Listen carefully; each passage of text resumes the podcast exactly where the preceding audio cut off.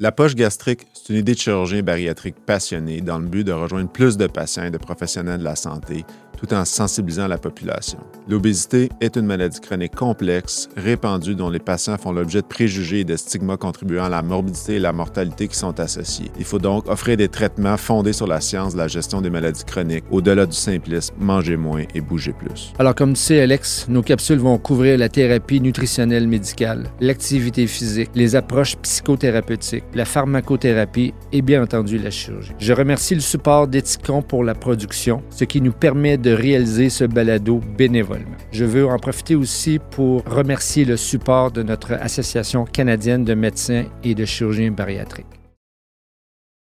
Salut Alex. Salut Pierre, ça va? Très bien. Et content qu'on revienne. On s'ennuyait de ça un peu encore? Oui, c'est ça. On fait ça avec les, dates. L'Halloween, c'est Noël. Oui, mais gars, j'ai vu ton, hein, la chemise de Noël, les couleurs. De... Parfait, ça. Écoute, euh, on va faire un suivi sur les autres podcasts.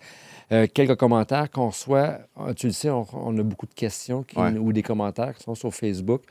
Euh, je pense qu'il faut dire aux gens que toi et moi, nous ne répondons pas. Non, c'est ça. On apprécie les, questions, puis euh, honnêtement, on vous lit.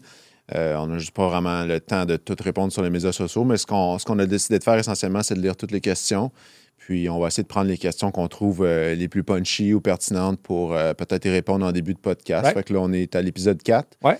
Euh, l'épisode 1 euh, concernait les nouvelles indications chirurgicales. Donc, il y a quelqu'un qui a posé une question qui est vraiment intéressante, c'est-à-dire que comme on a pas, euh, on a de la difficulté avec nos ressources actuelles pour opérer nos indications classiques, qu'est-ce qu'on va faire, là, MC 35 à 40 qu'on peut opérer selon les nouvelles indications, alors qu'on a de la misère à opérer les, indications de 1991? C'est une super bonne question. Et c'est le problème qu'on voyait venir. moi, je faisais partie du comité provincial. On a démontré, décrit les nouvelles indications. On s'entend que les gens au ministère n'ont pas beaucoup aimé les nouvelles indications parce qu'ils se rendent compte que il faut comprendre, je vais faire une historique courte, mais le but du comité était de favoriser l'accessibilité aux soins en médecine bariatrique mhm. et à la chirurgie bariatrique. Alors, on comprend que depuis 2022, comme on a discuté lors du podcast numéro 1, on a changé les indications. Donc, ça l'amène techniquement beaucoup plus de patients éligibles au traitement. Alors, je peux te dire tout de suite, notre système de santé n'est pas prêt à ça. Mhm. Fait qu'est-ce qui va arriver? Je n'ai pas de réponse à te le dire, mais je peux te dire qu'ils sont au courant mais que la question qui été posée sur. Euh, c'est une bonne question parce que une excellente on a les évidences scientifiques qui sont là, les, associations de, euh, internationales qui sont rendues là. Puis après ça, ben, il y a le système de santé. on a un bon système de santé, là. C'est juste qu'on manque de ressources. Je pense qu'on est dans la grève euh, des infirmières en ce moment. on, vit, on, perd du température puis on, supporte les infirmières, mais c'est pas évident. Parfait. Écoute, Alex, on est à notre quatrième podcast aujourd'hui. Euh, on l'avait dit qu'on aurait des invités et aujourd'hui, ben, c'est notre, première, notre premier pardon, podcast avec une, première invitée et de grande qualité. Alors, Alex, je te présente euh, une consoeur de travail qui s'appelle Dr. Myrna Hazard. Allô, Myrna? Bonjour. Salut. Ça va bien? Oui, ça va et toi? Ben oui, écoute, euh, Alex, je vais faire un petit historique rapidement. Myrna est une endocrinologue qui a fait une surspécialité en médecine métabolique et aussi spécialisée en, obésité. Et on a la chance de l'avoir dans notre équipe en chirurgie bariatrique. Alors, bienvenue, Myrna. Merci de me euh, recevoir. merci d'être là. Ah oui, on est très content parce que c'est sûr que il y a beaucoup de questions que nous, on se pose, beaucoup de questions que les gens nous posent sur, sur le podcast et on veut avoir que des experts avec nous. On va en profiter. C'est ça. Alors, euh, ben, traitement médical, on ne peut pas passer à côté de ça. C'est pour ça qu'on en fait notre premier épisode avec invité. Euh, Mais moi, j'ai juste deux petites affaires, hein, deux, trois trucs avant. Euh, Myrna, ça fait quoi finalement une endocrinologue spécialisée en médecine euh, métabolique, bariatrique? C'est quoi son, donc, l'endocrinologie, c'est une spécialité qui s'occupe des maladies métaboliques ou des maladies qui sont secondaires à des désordres des glandes, par exemple la glande thyroïde, la glande surrénale ou hypophyse. On s'occupe aussi, bien entendu, du diabète euh, euh, et, euh, entre autres, aussi au niveau des maladies métaboliques, l'obésité. Donc, moi, je suis endocrinologue et j'ai une surspécialité en médecine métabolique. Donc, je vois des patients qui vivent avec l'obésité et puis je les aide en fait dans leur cheminement. Si, par exemple, ils ont choisi la chirurgie bariatrique euh, au niveau préopératoire, post-opératoire. Euh, au niveau médical, il y a des changements de médicaments parfois s'ils sont diabétiques. Donc, euh, c'est cette partie de, de, la clientèle chirurgicale, mais aussi les patients euh, non chirurgicaux. Donc, ceux, par exemple, qui voudraient perdre du poids sans nécessairement faire une chirurgie bariatrique. Intéressant. Est-ce qu'il y a beaucoup de personnes comme toi qui font le même travail? Non, l'endocrinologue spécialisé en obésité, moi je connais, tu connais la même personne que moi qui est plus âgée. Est-ce qu'il y en avait beaucoup d'autres? Il y en a beaucoup d'autres à Montréal ou sur la rive sud? Il y a des internistes aussi des internistes, qui font ça, je pense, un petit peu. Oui, bien, de plus en plus, les médecins s'intéressent à l'obésité. C'est une maladie chronique et puis il y a des certifications qui sont offertes, euh, justement. Euh, exactement. Euh, moi, j'avais fait une surspécialité, en fait, à Ottawa. Donc, s'il y en a beaucoup, quand j'ai commencé, il n'y en avait pas énormément, mais je dirais de plus en plus, c'est en train de changer. Et puis, maintenant, les médecins de famille sont beaucoup plus conscientisés, euh, comme tu précisais, la, médecine interne, euh, certaines infirmières spécialisées. Hein, l'obésité, ce n'est pas une condition qui appartient à une seule. Euh, c'est pas une exclusivité. Spécialité. Non, non, c'est pas une exclusivité. Voilà, c'est toutes les spécialités de la population américaine en 2030 va souffrir d'obésité. Je lisais ça cette semaine. Je ne me souviens plus si c'est CDC ou NIH, mais 50% de la population américaine en 2030. Alors, bon. Il y a beaucoup de médecins qui vont avoir de l'ouvrage. C'est ça que ça veut dire. et toutes les sortes de spécialités médicales aussi. Mhm. Et c'est super intéressant parce que, euh, Alex, ici, ça fait longtemps que j'ai commencé à faire de la chirurgie bariatrique. Puis avec le temps, ben oui. puis là, ce qu'on voit, c'est que tranquillement, au début, il y avait juste les chirurgiens juste, juste, juste les chirurgiens. Et peu de chirurgiens. Et en peu de chirurgiens dans la province. Et après, qu'est-ce qu'on a vu? On a vu un endocrinologue, un deuxième, oh, un interniste, mhm. un deuxième interniste dans certains endroits. Puis là, on voit que ça commence à s'ouvrir. Puis comme tu disais, la médecine familiale s'intéresse de plus en plus à ça. Ça, je pense que ça va être le, le game changer pas mal, ça. Mm. Right. Bon, pas le choix. Il faut parler du... Hein? L'éléphant dans, L'éléphant dans la pièce. Parce que toi, Alex, c'est comme moi. Tous les jours, tu fais poser la même question, mais on s'en occupe pas. Euh, c'est ça. Presque tu l'ozampique, toi? L'ozan quoi? L'ozan quoi? L'ozan quoi? L'ozan quoi? C'est quoi l'ozampique, euh, Myrna? Euh, c'est important de préciser que l'Ozempic, c'est un nom commercial, c'est un médicament dont le nom, c'est sémaglutide. Donc, le sémaglutide, ça appartient à une classe de médicaments qui, initialement, euh, avait vu le jour pour le traitement du diabète de type 2.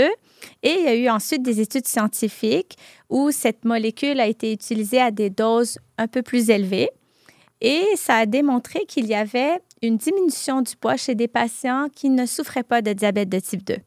Et donc, euh, maintenant, c'est approuvé par Santé Canada pour le traitement de l'obésité chez des patients qui n'ont pas de diabète de type 2. Par contre, ce n'est pas encore commercialisé de cette façon-là. Donc, Et ça va changer de nom. Euh, exactement. Donc, quand on dit Ozempic... Ah, moi, moi, je suis mélangé. Ah, moi aussi, regarde, je, je, Gardez ça simple pour des Gardez ça simple, s'il vous plaît. Donc, on va, on va expliquer les choses euh, parce qu'effectivement, c'est un peu des fois mélangeant. Hein. Puis, euh, c'est là-dedans, des fois, il y a les assurances privées qui rentrent. le patient essaie d'avoir accès à, à, une couverture par les assurances. Puis là, les noms changent. Il y a trois noms. Il y a aussi du sémaglutide oral qui existe pour ceux qui ont du diabète de type 2. Donc, Et c'est un autre nom aussi? C'est un autre nom. Donc, c'est toute la même molécule.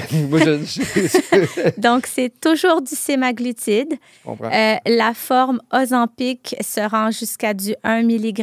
On peut commencer à du 0,25 mg. Qui était accepté pour le pour le diabète de type 2. Et quand on va à des doses plus élevées, on peut aller à du 2,4 mg. C'est toujours la même molécule, le sémaglutide, mais c'est un autre crayon qui s'appelle Wegovy, mais qui n'est pas commercialisé au Canada. Et la pilule s'appelle comment? La pilule s'appelle Ribelsus. Ribelsus.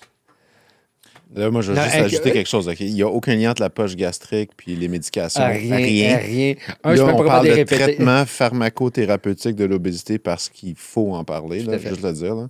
Donc, c'est important d'avoir une experte qui, qui vient nous donner l'information. Qui sont, il n'y a aucun, a aucun conflit euh, commercial. Et je tiens à préciser que les patients entrent dans le bureau parfois en nous disant ben, je veux essayer telle molécule, mais mm-hmm. le sémaglutide, c'est un parmi d'autres. Il y a d'autres médicaments qui existent dans le traitement de l'obésité, et puis il n'y a pas juste cette classe thérapeutique. Mais pourquoi c'est toujours cette classe thérapeutique-là qui revient à l'avant-scène? Y a-t-il une raison particulière? À part la publicité, là, mais oublions ça, là. Y a-t-il une raison ben, médicale? Je, pense que d'un point de vue médical, si je compare cette molécule avec d'autres types de thérapies, bon, c'est plus facile pour le patient. Oui, c'est une injection une fois semaine, mais c'est quand même pas très compliqué. C'est un crayon euh, avec des doses qui sont pré-remplies. Euh, donc, on met une aiguille au bout, on tourne la roulette, on fait l'injection. C'est une fois semaine. Euh, les autres médicaments doivent se prendre à tous les jours. Donc, l'autre chose aussi, à part la commodité de la prise du médicament, c'est euh, le fait que c'est quand même efficace. C'est un peu plus efficace que les autres thérapies. Maintenant, tout dépend du fait euh, que, bon, est-ce que le patient est répondant ou non à la médication? Parce que certains patients peuvent le prendre et n'avoir aucune réponse et ça existe. Donc oui, dans les études, on parle d'une perte de poids d'à peu près 15 C'est quand même impressionnant, mais on s'entend, c'était des patients qui étaient bien suivis dans une étude, euh, qui prenaient la dose de 2,4 mg. Dans la vraie vie, des fois, les patients l'arrêtent il y a des ruptures de stock en pharmacie. Euh, le coût est quand même assez, c'est assez dispendieux. Euh, c'est pas tout le monde qui tolère non plus. Puis je vous dirais que dans ma pratique, je me rends pas nécessairement à des doses de 2,4 mg. On commence à voir une réponse à des doses plus petites. Puis il y a des patients qui, qui des fois, veulent garder des doses plus petites. Moi, j'ai une question pour toi, Myrna. C'est sûr que nous, on est de l'autre côté du spectre. On a quand même beaucoup de patients qui ont pris de la médication. Il y en a beaucoup qui l'arrêtent pour les effets secondaires. Tu dirais, ce serait quoi le pourcentage de patients qui ne le tolèrent pas sur un traitement régulier? Qui, qui, finalement disent ah ben c'est trop d'effets secondaires. Il y a trop d'effets. Oui. C'est-tu 5 On met des grands chiffres. C'est-tu 5, 15, 50 Parce que les anciens médicaments que je nommerai pas, parce que j'oublie toujours leur nom, je me souviens juste leur nom commerciaux. Donner la diarrhée, Donner la diarrhée, des crampes abdominales, puis les mm-hmm. gens avaient une intolérance. C'est ce qui faisait que le traitement médical. Pour pas beaucoup de perte de poids. Pour pas beaucoup de perte. On parlait de 5 On va revenir tantôt sur les pourcentages. Donc, Bon, moi, je vous parle de mon expérience parce que c'est sûr que je le prescris aussi chez des patients qui ont du diabète de type 2, puis des patients qui ont de l'obésité sans diabète, etc. Mais euh, peut-être un 20% qui vont dire vraiment incapables de tolérer, qui ont eu des, des effets secondaires importants. Parfait. Euh, non, mais c'est important à savoir parce que nous, nous on est je vais dire le mot biaisé. parce qu'on on voit l'autre côté où c'est que le patient a eu un échec. On voit pas les patients qui vont bien. On voit pas les patients qui vont bien. Raison. On les voit moins. Tu vois moins. Tu as raison. Je voulais juste faire une petite parenthèse, Alex. Parce pourcentage. Oui, pourcentage, exactement. Parce que Myrna a amené un point essentiel, je crois, parce qu'on n'en a pas parlé dans nos premiers épisodes. On a parlé de plein de trucs, des IMC, des opérations. On a parlé de perte euh, d'excès de poids. D'excès de poids. Fait on, pourrait peut-être juste, euh, tu sais, par comparaison vite, vite, là, on a parlé même de la sleeve à 55% de perte d'excès de poids, le bypass à 65, le SADI au-dessus de 75. Là, aujourd'hui, juste pour peut-être essayer de moins mélanger le monde, on va parler de perte d'excès de poids total. C'est peut-être la meilleure façon de le faire, en fait. fait essayons à partir de maintenant de parler d'excès de poids total. 100% raison. Euh, change donc mes chiffres. Au lieu de 55, 65, 75, qu'est-ce que tu dis, toi, tes patients? Exactement. On, prend la dérivation biliopancréatique, on va être dans l'ordre de 30 à 35 donc 30 et plus. 30 et plus. Dans le bypass, on va être dans le 25 et plus. Dans la sleeve, entre le 20 et 25. Bon. Fait que 20, 25, 25, 30, ou 30 pour les trois chirurgies. Puis je t'entendais dire jusqu'à 15% pour pour le sémaglutide quand même. excellent, mais, c'est ça, Il faut savoir que certaines personnes perdent bien plus que 15 C'est ça. Ça dépend toujours de comment le patient répond à la médication mhm. et ça, c'est très variable. Mhm. Il y a des facteurs, des fois génétiques, qui font que des personnes répondent mieux que d'autres. Donc, ça, c'est une molécule, mhm. puis il y en a d'autres qui sont en chemin, qui s'en viennent. Et les nouvelles molécules vont être encore plus efficaces? Bien, de ce qu'on voit, oui, les, prochaines molécules mènent à une perte de poids plus importante dans les études. Maintenant, c'est à voir, hein, parce que si je donne par exemple le tirzépatide, c'est une molécule qui a été approuvée pour le diabète de type 2. Mais on n'a pas encore l'approbation pour l'obésité uniquement. Euh, de Santé Canada. De Santé Parce Canada. États-Unis, ça, passe. Oui. Mais euh, bon, on parle de perte de poids de l'ordre de 20 peut-être un peu plus aussi, dépendant des doses. Donc, euh, ça commence à s'approcher des sleeves. Euh...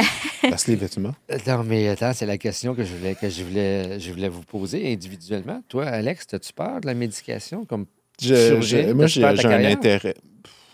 écoute, on a tellement de patients à traiter, puis euh, j'ai constamment l'impression qu'on fait juste taper sur le dessus de, de l'iceberg.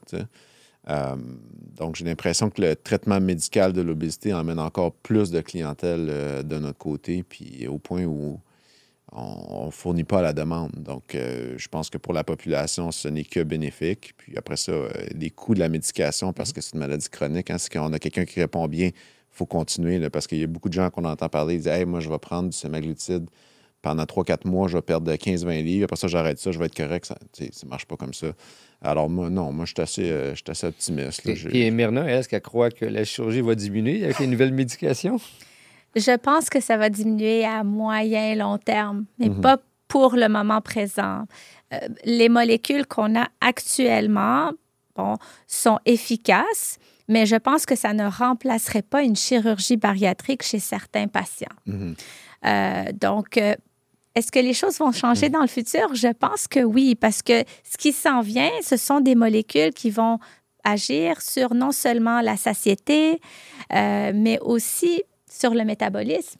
Donc, euh, on commence à parler de molécules qui euh, font brûler des calories, etc. Donc, c'est un petit peu c'est différent. Là. Les mécanismes d'action sont en train de changer. Exactement. Donc, on ne travaille pas de la même manière d'un point de vue pharmacologique. Exactement. Et on va on va probablement avoir des résultats différents. Imagines-tu le marché pour des meilleurs médicaments, peut-être moins chers? C'est sûr que ça va continuer de se développer. Mais moi, j'ai une petite anecdote à vous conter par rapport à ça, parce que je vous lançais la question. La réponse, c'est sûr, est toujours un petit peu différente. Parce qu'un, c'est un chirurgien, puis l'autre, c'est une interniste endocrinologiste. Mais je veux, pas, je veux faire une joke, mais j'ai des collègues qui travaillent en Australie. Et en Australie, euh, la chirurgie bariatrique n'est pas couverte par l'assurance maladie australienne. L'arrivée des médications, comme le semaglutide, a un plus gros impact. A un impact direct et a fait chuter, dont mon ancien fellow qui est à Sydney, en Australie, euh, lui voit clairement sa pratique en train de diminuer. Intéressant. De l'autre côté, j'étais il n'y a pas longtemps à SMBS et on avait la présidente euh, Marina qui présentait. Elle présentait beaucoup sur l'impact euh, financier aux États-Unis du traitement métabolique, traitement de l'obésité. Et aux États-Unis, étant donné que toute la médication, les prix s'est tagué à peu près à 1000 dollars US par mois, le citoyen normal à 1000 dollars US par mois, là, si tu calcules mathématiquement, en deux ans, son opération aux États-Unis et les mm-hmm. pays. Fait que là, il y, a un, il y, a un, regain vers la chirurgie. Alors, tu vois, c'est deux, la même situation, mais dans deux pays différents, avec des réalités différentes, totalement. aux États-Unis, puis il me comptait aussi qu'il y a beaucoup de citoyens américains qui, qui magasinent dans les pharmacies canadiennes. Ben, c'est ça. Mais pour la même chirurgie, on s'entend au Canada, ça doit coûter la moitié du prix qu'aux États-Unis. Je pense que les compagnies d'assurance, ils figurent 50 000 US pour. Euh, je n'ai pas les chiffres précis, mais ça coûte beaucoup plus cher que le système public canadien. Parce que le coût au, Canada, euh, nécessairement, est beaucoup moins qu'aux États-Unis. Alors, est-ce que les patients, pour toi, qui viennent te voir, Myrna, est-ce que c'est une contrainte? Est-ce qu'ils veulent que la, L'assurance maladie paye, je présume que oui. Certainement. C'est quand même des médicaments de quelques centaines de dollars par mois. Par mois. Et c'est quelque chose qui doit être pris à long terme. Parce que on sait que quand les patients cessent complètement ce mm-hmm. type de médication-là, euh, à cause de la biologie, hein, puis du fait que l'obésité, c'est une maladie chronique, ben, ça va avoir tendance à, revenir. il peut y avoir un regain de poids, effectivement. Mais il y a des choses qu'on ne sait pas encore. C'est tellement nouveau, mm-hmm. tout ça. Et les études qui ont été faites en pharmacothérapie, c'est quand même des études de courte durée par rapport aux études en chirurgie bariatrique. Mm-hmm. En chirurgie bariatrique, on a des études de 6 ans, 12 ans, on a du recul et on sait que, bon, c'est efficace pour le long terme. Mm-hmm. Alors, oui, c'est efficace, la médication, mais au bout de 10 ans, bon, on n'a pas, encore, on n'a pas encore assez de recul pour savoir qu'est-ce qui se passe. Alors, on parlait tantôt de. Depuis toujours, on parle que l'obésité est une maladie chronique. Alors, on a une jeune demoiselle qui a 24 ans, qui a les moyens de se payer la médication. Elle a un IMC à 42, pas de diabète. Les nouvelles molécules viennent d'apparaître, qui sont approuvées pour la perte de poids. Est-ce qu'on va traiter un patient pendant combien d'années? Est-ce qu'on va se mettre un, euh, une, fin? Est-ce qu'il y a une date, pas une date de péremption, mais est-ce qu'on se fait un début puis une fin? Parce que sinon. Je sais pas, moi je m'attendais à ce que tu le mettes plus crunchy. Là. Mais là, à 17 ans, diabète de type 2 de Ah. novo. Oui, mais diabète, euh, avec le diabète, j'ai beaucoup moins. Oui, moins- OK. Je, oui, oui je- non, t'as raison, t'as raison, parce que je vais y offrir un traitement Ah, chirurgical qui va. T'as raison. je- de ce point de vue-là, t'as t'as pas tort. Là, Ouais, mais non. non. mais je On, dit quoi, ça, quand on fait quoi avec le patient qui est jeune, qui est pas de. OK, je fais, le- je fais le, celui là, que je. Pas de maladie Ouais. métabolique, il n'y a rien. Écoute, je pense qu'il faut parler avec le patient et proposer les différentes alternatives et voir ce que le patient veut. Mhm. Parce que pour chaque alternative, il y a du pour, du contre. Il y a des choses qui sont clairement prouvées scientifiquement, puis il y a des choses qu'on ne sait pas. Et il y a des patients qui n'ont pas de tolérance, par exemple, par rapport à des choses qu'on connaît moins. Il y en a qui craignent les effets secondaires à long terme de la pharmacothérapie. Puis justement, cette question de jusqu'à quand je vais le prendre, toute ma vie, bon, la jeune, elle a, mettons, 24, 17 ans, c'est des questions qui se posent effectivement. Alors qu'on sait qu'avec la chirurgie bariatrique, bon, c'est pas le cas, c'est fait, puis il va y avoir une perte de poids conséquente, mais aussi la personne va vivre au jour le jour avec une chirurgie. Absolument. Right. Et donc, avec des conséquences et un risque d'avoir une réopération. Alors, De peu jamais être capable importe, d'aller manger normalement. Mm. un- ne mange sortes. plus de la même façon. Non, il y a un risque d'hypoglycémie, le risque de déficit vitaminique. Donc, peu importe l'alternative. Il il y a toujours un downside. Et je pense que c'est important de bien conseiller le patient puis de savoir qu'est-ce que le patient veut. Et après ça, c'est une, euh, une décision qui, qui se fait. Euh, on se rend compte que dans, dans la manière que tu l'expliques, il y a vraiment beaucoup de réflexion derrière. Puis ce mode de réflexion-là, je pense qu'il est archi important. On ne fait pas juste Il est vrai dans les deux sphères de, de- Tout à fait. du traitement. Tout à fait. Mais vu que Myrna est là, je vais en profiter pour quand même euh, poser une question. Moi, je considère important les effets, pas les effets secondaires, les contre-indications Mhm. à la pharmacothérapie. ben, il y a plusieurs euh, sortes de classes médicamenteuses Ouais. pour l'obésité. celui que tout le monde qu'on ne veut pas dire, les fins le sémaglutide. le sémaglutide, là, lui, là. Donc, la contre-indication, euh, c'est vraiment ceux qui ont euh, un cancer médulaire de la thyroïde euh, ou qui ont des antécédents familiaux de cancer médulaire de la thyroïde, euh, parce que ça a été démontré pour augmenter le risque dans des études animales.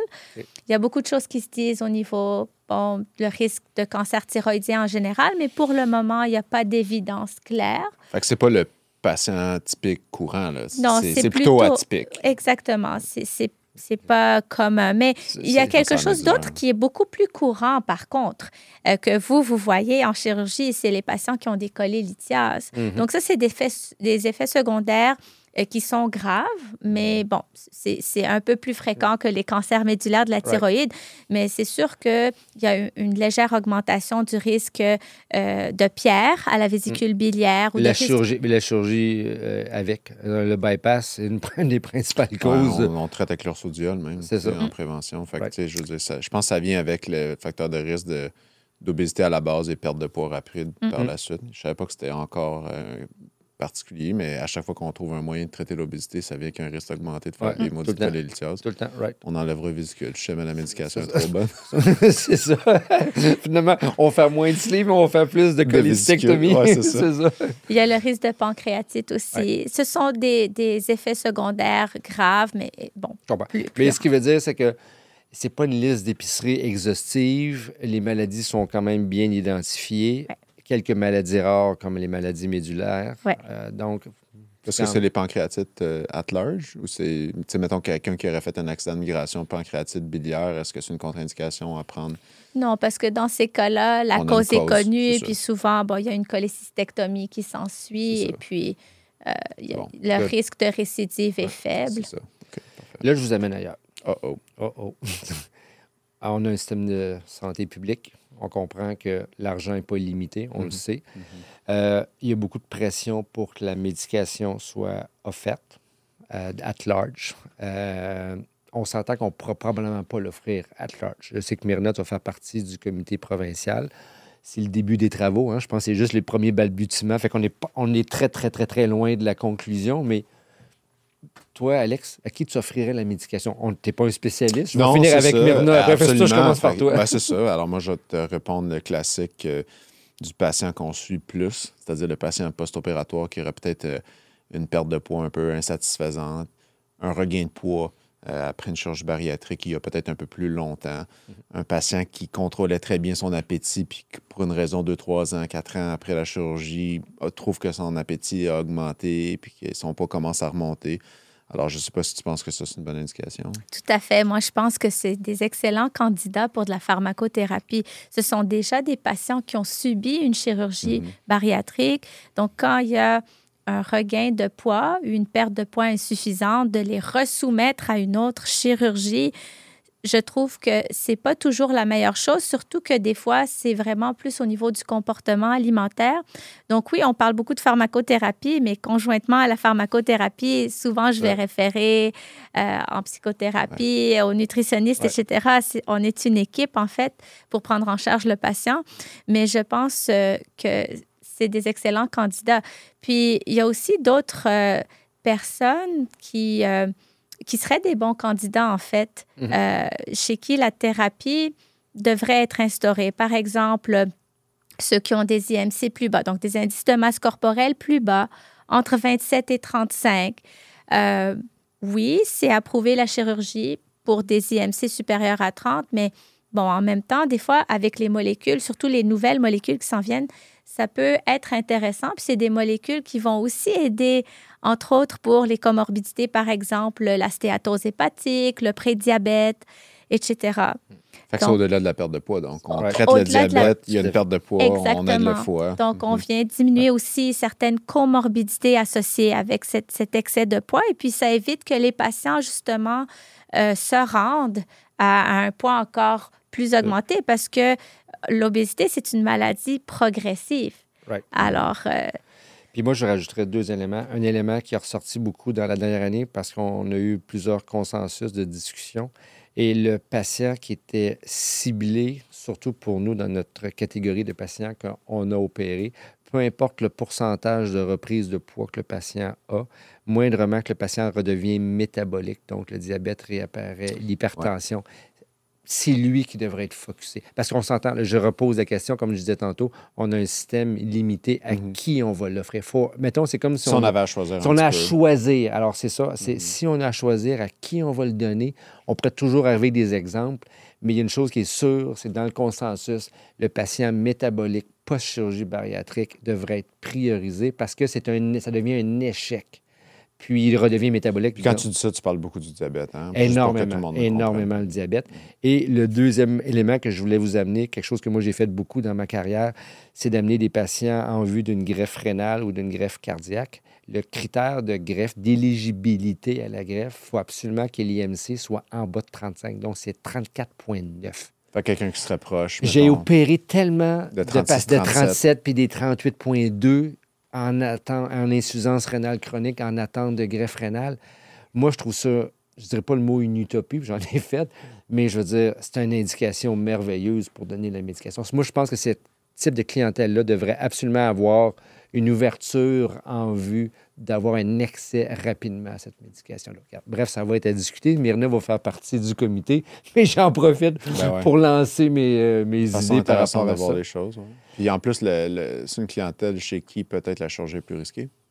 Surprenamment, quoi, les résultats qu'on a démontrés à date, pas plus de risques. Euh, c'est sûr, ça demande un encadrement serré. On s'entend que le ça je te là-dessus. Le patient c'est clair partout dans les études hein, que c'est bénéfique. Totalement, totalement. Puis dans notre équipe, on a eu la chance d'écrire euh, un review canadien sur euh, l'approche au niveau des greffiers rénaux. Mm-hmm. Puis on se rend compte que quand tu regardes métaboliquement, oui, il demande plus d'encadrement côté supervision, la dialyse avant l'opération, mm-hmm. après l'opération. Pas de décès, pas plus de complications sévères de fuite. Tu sais, nos mm-hmm. complications à nous qu'on n'aime pas avoir, ah on a démontré qu'il n'y avait pas de différence.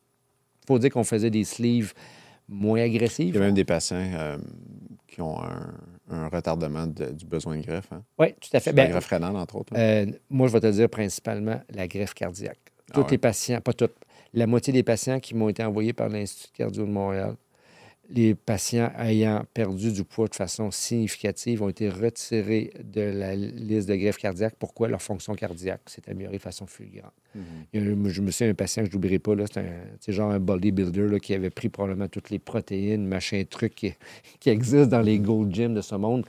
Et il avait développé une insuffisance cardiaque sévère avec une fraction d'éjection à 17% On accroche-tu euh, l'autre côté de la force? Oui, vas-y. De... Non, mais c'est juste que je me demandais si euh, on, devrait peut-être. À, quel point tu as d'autres molécules. Tu fais-tu de la bithérapie médicale des fois ou est-ce que des fois tu utilises d'autres choses que les agonistes GLP-1? Peut-être nous expliquer pourquoi. Tout à fait. Il y a d'autres molécules qui existent. Euh, par exemple, le naltrexone bupropion, c'est une molécule qui se donne euh, en comprimé. Et puis, c'est une association de naltrexone avec le bupropion. Donc, c'est deux molécules mélangées qui font un médicament. Et puis, euh, c'est une molécule, en fait, qui peut aider ceux qui ont des rages alimentaires. Euh, donc, euh, ça peut être efficace. C'est pas tout le monde qui répond au sémaglutide. Mhm. donc, chaque personne est différente. Il faut, garder ça en tête aussi. les patients ne sont pas toujours répondants à la thérapie qu'on prescrit. Mhm. Et ça peut être des causes génétiques, biologiques qui font que la personne répond moins et ou va répondre plus à un certain type de thérapie. Et je vais juste attraper la balle au bon par rapport à ce que tu viens de dire, Myrna, et je vais faire une entorse à ce qu'on s'était dit. Je vais prendre le mot commercial parce que je veux que les gens qui nous écoutent le sachent. Parce que non, lui. on fait pas ça. Ouais, ça s'appelle, c'est le médicament, ça s'appelle le Contrave. Ah! Euh! On n'a pas le choix parce qu'on a eu des patients qui, sous médication, qui l'ont gardé trop longtemps jusqu'à la date de l'opération. Encore une fois, pas de lien Contrave avec pas, le pas de lien podcast. Sauf que c'est important en pré-op, le contraire, ça peut être un problème, le mm. sevrage. C'est parce que le sevrage, les médicaments qu'on donne la douleur, pour la douleur, narcotique, les, douleurs narcotiques. Alors, c'est pour ça que j'ai fait un entorse. Non, c'est important. Parce que la médication, le nom, nous, on connaît les noms euh, mm. euh, génériques, mais il faut que les, les, gens qui nous écoutent, qui sont sur cette médication-là, qui sont prévus pour une chirurgie, en parlent à leur équipe médicale, en parlent à leur équipe chirurgicale. Tu l'arrêtes combien de temps, archi important archi important? Bien, il y a deux choses. C'est qu'il y a le, l'antidépresseur dedans, puis il y a aussi l'analtrexone. Puis les deux peuvent avoir une indication de l'arrêter de manière différente. Ça peut être des fois des semaines avant, en fait. Euh, pour ce qui est de l'antidépresseur, pour l'analtrexone, c'est un peu moins. Mhm. Donc, euh, il faut vraiment voir euh, son équipe traitante. Et souvent, quand les patients sont ils ont une date de chirurgie prévue, sont vus en préopératoire. Et là, c'est la même chose hein, pour le sémaglutide. Il faut l'arrêter aussi quelques semaines avant. Mais là, on discute avec le patient. Puis on voit, ils sont rendus à quelle dose. Puis là, on... Mais ça, c'est un message qui était super important, Myrna. Parce que euh, toi et moi, comme chirurgien, toi et moi, on ne prescrit pas cette médication-là. Mm-hmm. Euh, si toi, Myrna, tu n'es pas euh, inclus dans la prise en charge de notre patient qui est sur notre liste d'attente, le patient peut avoir une prescription par un médecin généraliste ou autre médecin. Le patient, lui, continue sa médication, en parle pas trop. Et il faut vraiment, je veux profiter de ce podcast-là pour juste allumer un, petit, un petit drapeau pour faites dire. Attention faites attention. Parce que honnêtement, c'était euh, un sujet de discussion qu'on a eu euh, dans les dernières semaines par rapport à ça. On a même fait un comité pour essayer de mettre en branle comment lever le flag pour être sûr de ne pas avoir de problème en père opératoire. Good? C'est bon, ça. C'est bon, ça? Mhm. On a-tu passé pas mal au travers? je vais peut-être en faire une petite dernière vite, vite. qu'on parle. On l'a arrêté, mettons, euh, à temps, la médication avant la chirurgie. On, le continue-tu après? Bien, je pense que la, pharmacothérapie doit être gardée dans l'arrière-plan, tu sais, dans, dans la pensée. Pas trop loin. Hein? Euh, pas dans les semaines qui suivent la chirurgie, bien entendu. Ah, parce que là, dans, la, dans les semaines qui suivent ou les mois qui suivent la chirurgie bariatrique, il y a une perte de poids importante dans les mm. trois à six mois par la, euh, après la chirurgie. Mais par la suite, les gens souvent vont avoir un plateau au bout d'un an environ. Et, et là, ben, c'est là que ça devient un peu plus difficile. C'est cette période de plateau qui est un peu plus difficile et qui met le patient aussi à risque d'un regain de poids, parce que souvent les patients sont découragés, mhm. pensent ah, pourquoi je ne perds pas plus, je suis dans un plateau, ça ne marche pas, alors que non, souvent c'est un succès. Euh, donc oui, je reprends la pharmacothérapie, mais souvent c'est après plusieurs mois, en regardant où ils sont rendus. Et euh, principalement quand il y a un regain de poids, mais des fois c'est trop tard. Des fois, il faut vraiment le commencer juste avant, quand il y a vraiment une période de plateau, puis que c'est comme en train de de, ça recommence à monter. Là, c'est vraiment le temps. Il ne faut pas tarder. Dans le, dans le, groupe de consensus, il y avait même un élément supplémentaire. Tu vas trouver, c'est un peu crunchy, celle-là. les gens se posent la question si on ne devrait pas identifier ceux à risque de reprendre du poids et ce serait peut-être même d'être plus agressif en prévention chez ces Mhm. patients-là. c'est bon, ça. Le problème qu'il y a, qu'on a manifesté, c'est on n'a pas encore trouvé, c'est pas écrit dans le front du Non, patient, c'est lequel qui va avoir des problématiques. Que Mais déjà, c'est bon de savoir, je pense, que tu penses, par exemple, que quelqu'un qui serait sous sémaglutide avant la chirurgie doit l'arrêter au moment de la chirurgie, mais ne stressez pas à recommencer ça le mois après. Là.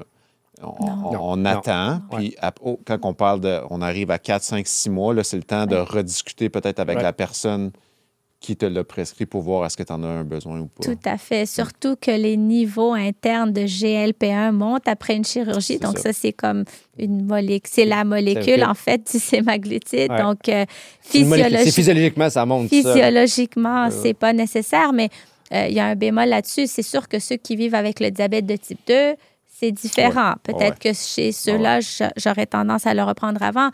Encore là, il faut être évalué, Mhm.